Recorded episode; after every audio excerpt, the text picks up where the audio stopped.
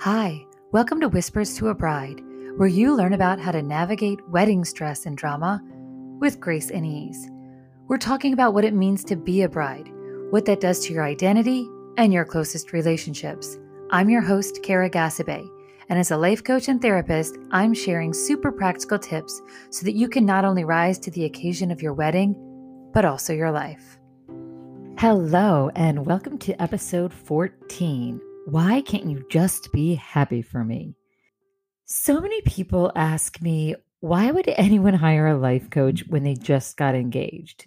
This is that short window in life where everything is magical and full of hope and possibility. Everything is bright and fresh and happy and new. So many people are like, why would anybody need a life coach at that point?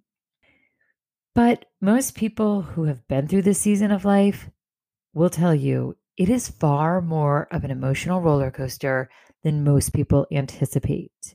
And while there's so many reasons for this, one of the biggest reasons is that when we are happy, when we are excited, over the moon, feeling really accomplished, in love, all those things, there's a sneaky vulnerability to that place emotionally. I'm sure you might know people who don't let themselves really express a lot of joy, a lot of excitement. And it's because of that vulnerability. And one of the reasons is because how people that matter to us react to our happy news is very telling about our relationships. So, hear me out. Most of the time, when people are evaluating their relationships, the picture they want to remember is who was there for me when I was down? Like, who showed up for me at the funeral or who reached out when you got fired or diagnosed or broken up. Like we always want to think that that's how we evaluate the people who are closest to us and who matter to us and how we sort of rank our relationships. And I do think it's true that people's true colors show up in those hard times.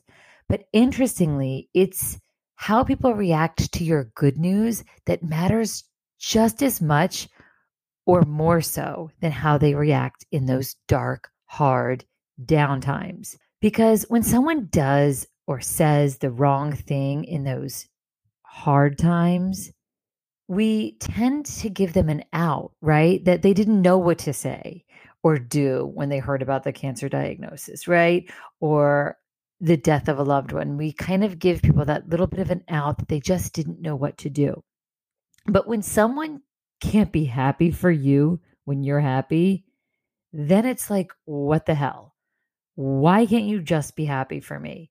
Not rising to the occasion of someone's really good news has that extra feeling of cruelty. It just seems so unnecessary. Just be happy for me. Is it really that hard? It just doesn't feel like a big ask. And for so many people, this becomes a major pain point around engagements, around getting married, planning a wedding. And I think it's a nuanced, complicated thing that I want to take some time to explore a little bit. So, for my brides listening, I want to give you a few ways to frame this and think about this so that it doesn't become bigger than it is. I want to empower you to be able to contextualize and wrap your head around it because I want you to choose how you're going to think about it. I want you to figure out ahead of time how you want to respond to their response to your good news. You don't want to just go off of that instinctual, reflexive, automatic emotional response of being slighted and offended and angry. That black and white, like, are you kidding me? You can't even be happy for me is gets us into that black and white thinking that can be really divisive and cause a lot of drama around weddings. And again, it makes sense to have that reflective, reflexive response because, again, like I said, it's so easy. Why can't you just be happy for me? But again, there's always some nuance and gray area. And as long as you stay intentional and in charge of your own thinking and process your feelings around it, it's going to cut out and avoid so much drama and leave you feeling so much calmer and happier and peaceful, which is how you started off the conversation, right? I'm not saying, just a note, I'm not saying that sometimes there aren't situations where someone is just being an asshole. I absolutely make space for that and it is true and sometimes it is someone showing you their true colors and maybe showing who they really are and you discovering they don't need to be in your life in that case you can make a choice on how to proceed i just want to give you this framework so that you can be intentional and purposeful and not just reactive so what i want to do first is take a minute to think through why your friends or family might not react with abundant joy and excitement at your engagement news. Number one, they're protective of you. Our loved ones want the best for us. So, a sign of hesitation or caution or doubt can purely be them protecting you, right? Like, there's this idea that a lot of parents will have that, like, no one's good enough to marry their daughter or son, but let's just stick with the brides right now. It's like there's no one that'll measure up. There's there's no one that's good enough. There's no one that can give her the joy and happiness and security and blah blah blah and all the things that she needs. And it's not a very useful or realistic or productive mantra or mode of operating, but you can see that it's just this like abundant protective energy if you let there be space that that protective part could be a part of the reaction, you can sort of sit back and relax into that. Number two, they have less evidence and information about your fiance than you do. Odds are no one has the same intimate view of your relationship that you do.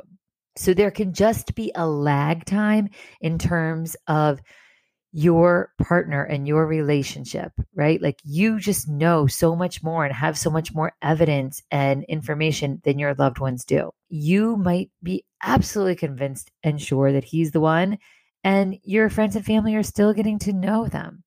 This is often the case with those whirlwind romances. Like I got married a year to the day of meeting my husband. So, of course, I was really grounded and sure about my decision, but the people close to me had complete whiplash and nowhere near the level of comfort and excitement and sureness than I did. And that's simply because they just weren't there yet. There wasn't enough time. They had not been living this the way that I was. And I had to give that space that, you know what? It's okay that they don't know and they're not overflowing with excitement and joy because they just don't have enough information yet. The third thing is maybe they're operating from your history. You got to be honest with yourself. Are you the type who falls hard and is always proclaiming that he's the one and then end up getting completely hurt?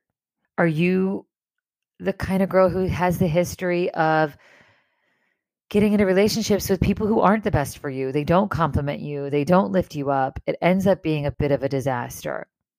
Or have you talked about your fiance and your relationship, right? Like, do you only share the tough stuff? Are you only reaching out to your friends and family for advice on all the problematic aspects of your relationship?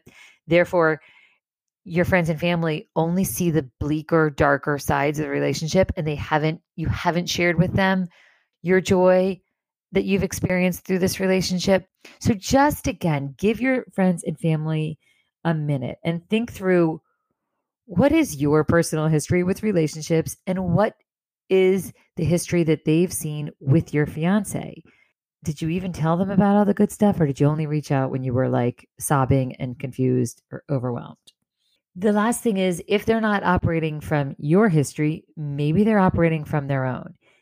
As we've talked about, engagements and weddings are the exact thing that sends us into our own personal history.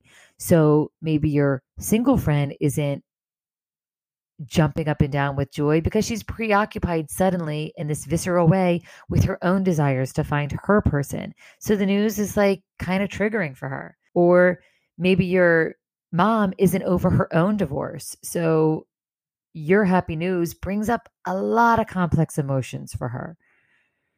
Maybe your little brother is fresh out of sociology class and determined that marriage is a dying institution. So his philosophy on life isn't even allowing him to be happy for you as you're signing up to get married. Like, whatever the reasons are, the goal for you is, as the bride, is for you to decide how you're going to think about this.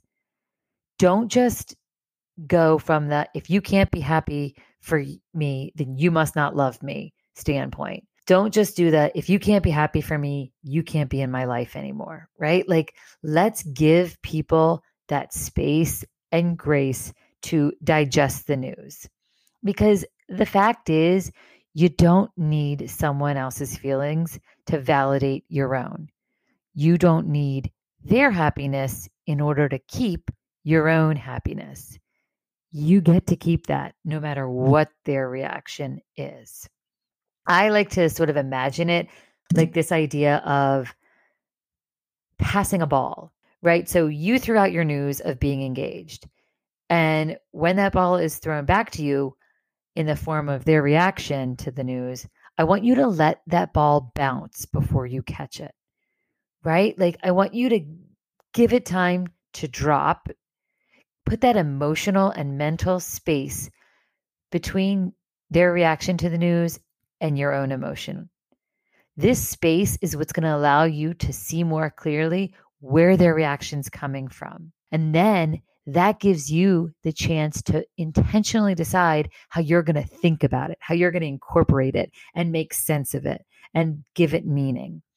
And this is the part that's just really important you choose how you're going to think about it. And there's always that choice. So, one example is my loved one isn't happy for me because she's so protective. And that is so sweet and completely normal. Versus my loved one isn't happy for me because she's selfish and obnoxious and doesn't want me to be happy. Right? Like you see, it's that same circumstance. My loved one isn't happy for me, but the meaning and the reasoning and the context that you give it and the thought you choose about it are to leave you feeling in a very different space about that person, which is to leave your relationship in a very different place, right? Like you can see how if you are choosing to think that someone is purely selfish and obnoxious and doesn't want your happiness, your actions, how you proceed in that relationship are to be so different than if you're choosing the thought that they're being protective. And that is completely sweet and normal and okay, right? You're going to give that relationship a little more space and tenderness and let that person catch up with you. Let it be okay that their reaction isn't what you pictured or imagined or wanted. You get to decide how to think about people's reactions to your joy. Their reaction doesn't steal your joy. When you think about it, no one can really steal that joy. The only thing you can do is choose to give your joy away with those lazy, reflexive, reactive thoughts.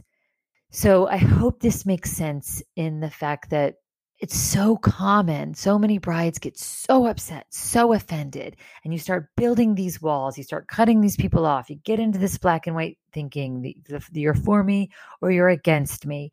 And I just hope that thinking through these different options of why someone is not meeting your joy and your happiness at that same level that you're so desperate to share in with them, I hope you can start to give it a minute let that ball bounce before you're choosing how to think about it.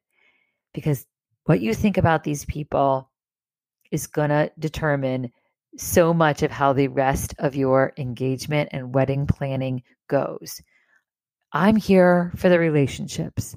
I'm here to help you get to that wedding day and beyond with the most critical of your relationships, your inner circle, right? Your mom, your parents, your siblings, your close friends, your fiance, your future in laws, his friends, like that inner circle. These are the relationships that matter. These are the ones that I want to help you strengthen. And this break in the engagement new, news is often where I see so many sort of fractures and fissures start to happen. And again, there are times where this is the exit ramp for some of the people in our life. But for the ones that aren't, for the ones that are meant to be with us, do not let their reactions mean more than they mean. For so many, it's just that they're catching up or they're getting caught up in their own history or they're being overprotective or they don't have enough information. Keep that in mind that there's always there's nuances and stages of gray and it's all right. Again, a final note if you didn't listen, last week's episode was holding two things. This is the perfect place to remember that. Mixed emotions is a term because it is a thing. There can be a swirl of things happening at once. Let that be okay too. But you get to keep your joy. No one can steal it from you. Remember that. And if you need more help processing sort of everyone else's reaction to your engagement, your wedding planning, it's a tidal wave. It can be feel like you're getting totally sucked into everyone else's drama about your own joy. And it can just really be so annoying and so frustrating. And I just need you to know I am here to help. Jump on my website, karamaureen.com, schedule a consult call with me. We can decide from there the right next direction from you and how to get you from under the drama and back into that dreamy, loving state that you deserve, and are completely capable of having. So find me on Instagram at Kara Gasabe. Jump on the website, free consult calls. I'll totally hook you up. Whatever direction will be most helpful for you, we'll get you sorted out. And until then, I am wishing you nothing but bridal bliss.